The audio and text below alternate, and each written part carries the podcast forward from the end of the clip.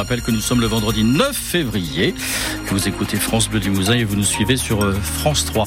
Il est 7 heures. Alors Alain Genesté à une, on est entré dans, comment on peut dire, dans le dur Et ça ne voit pas que pour la formation du gouvernement Attal, sur laquelle on va revenir dans deux minutes, mais on est aussi entré dans le dur sur le chantier de l'année en Limousin, les travaux sur la ligne ferroviaire Polt entre le Limousin et Paris, où il s'agit de remplacer 35 km de voies grâce à un énormissime train-usine que vous découvrirez dans Grand Angle tout à l'heure à 7h45.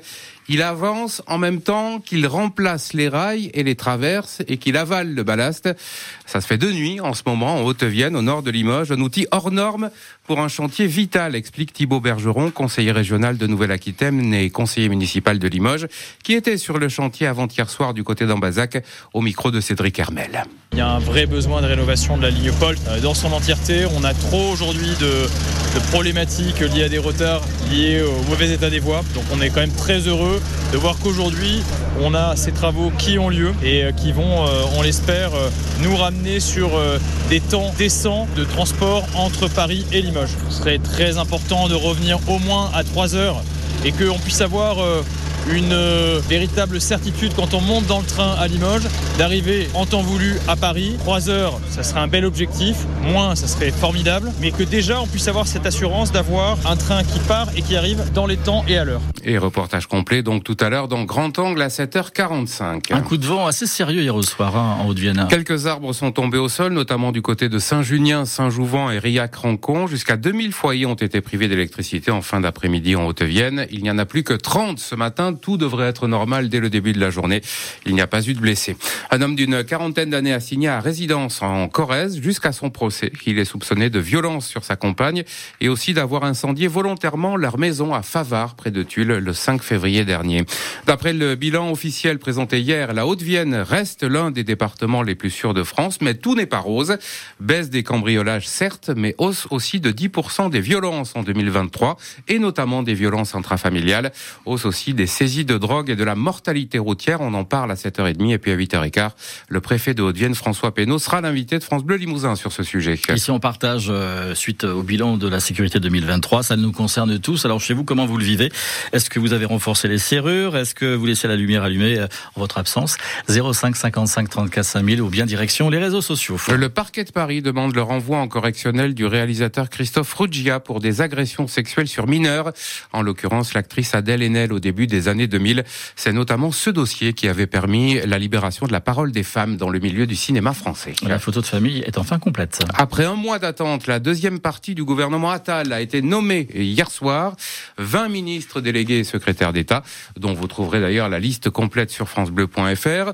Peu de nouveautés, mais trois nominations qui font quand même beaucoup parler, Cyril Ardo un mois pour que les mêmes reviennent, s'étrangle le patron du PS, Olivier Faure, qui évoque le radeau du gouvernement à la dérive, dont on ne comprend pas le cap. Une nomination en particulier cristallise l'incompréhension et l'inquiétude, notamment du tissu associatif. C'est celle du député Renaissance Guillaume Casbarian au logement, qui s'est fait connaître avec un texte anti-squat très controversé.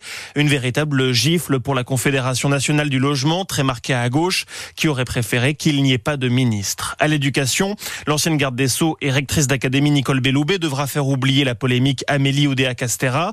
Elle a le profil, salue le syndicat d'enseignants SNUI PPFSU, quand le RN de Jordan Bardella s'inquiète de son laxisme. Enfin, autre entrée, celle à la santé de Frédéric Valtou, ancien président de la fédération hospitalière. Le syndicat des médecins libéraux parle d'un cauchemar et épingle sa loi sur l'accès aux soins qui leur impose, selon eux, une forme d'obligation. Nicole Belloubet qui fut dans sa carrière certes ministre de la Justice, mais aussi avant cela rectrice de l'Académie de Limoges entre 1997 et 2000. Gabriel Attal s'est longuement expliqué sur la formation de ce gouvernement et ceux qui sont présents ou absents hier soir sur France 2. On l'écoutera tout à l'heure dans le journal de 7h30. Est-ce qu'on va bientôt euh, payer la consultation chez le médecin généraliste? 30 euros Le patron de la sécurité sociale, en tout cas, se dit prêt à porter euh, le tarif de la consultation à 30 euros au lieu de 26,50 euros actuellement. Mais il demande aussi des contreparties aux médecins, notamment en termes de renforcement des gardes de nuit. C'est un établissement historique en Corrèze. Et même à Corrèze, la commune qui porte ce nom. L'hôtel La Seigneurie va rouvrir, devenu dans les années 2000 un hôtel Mercure. Il avait fermé en 2019 et il vient d'être racheté par le groupement hôtelier Charme et Caractère qui voulait absolument faire revivre cet établissement emblématique dans lequel notamment le couple Chirac avait ses habitudes. Philippe Graziani.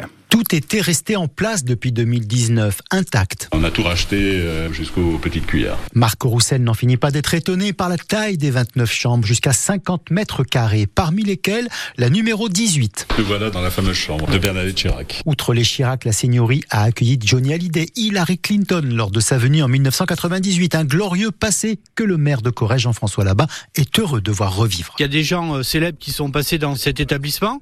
On espère que d'autres euh, ben, viendront euh, également, mais aussi que des personnes vont peut-être venir parce que euh, Madame Chirac avait ses habitudes ou Hillary Clinton. L'hôtel avec son restaurant gastronomique rouvrira courant avril après un gros toilettage et une mise au goût du jour de la décoration et du mobilier, souligne Marc Roussel.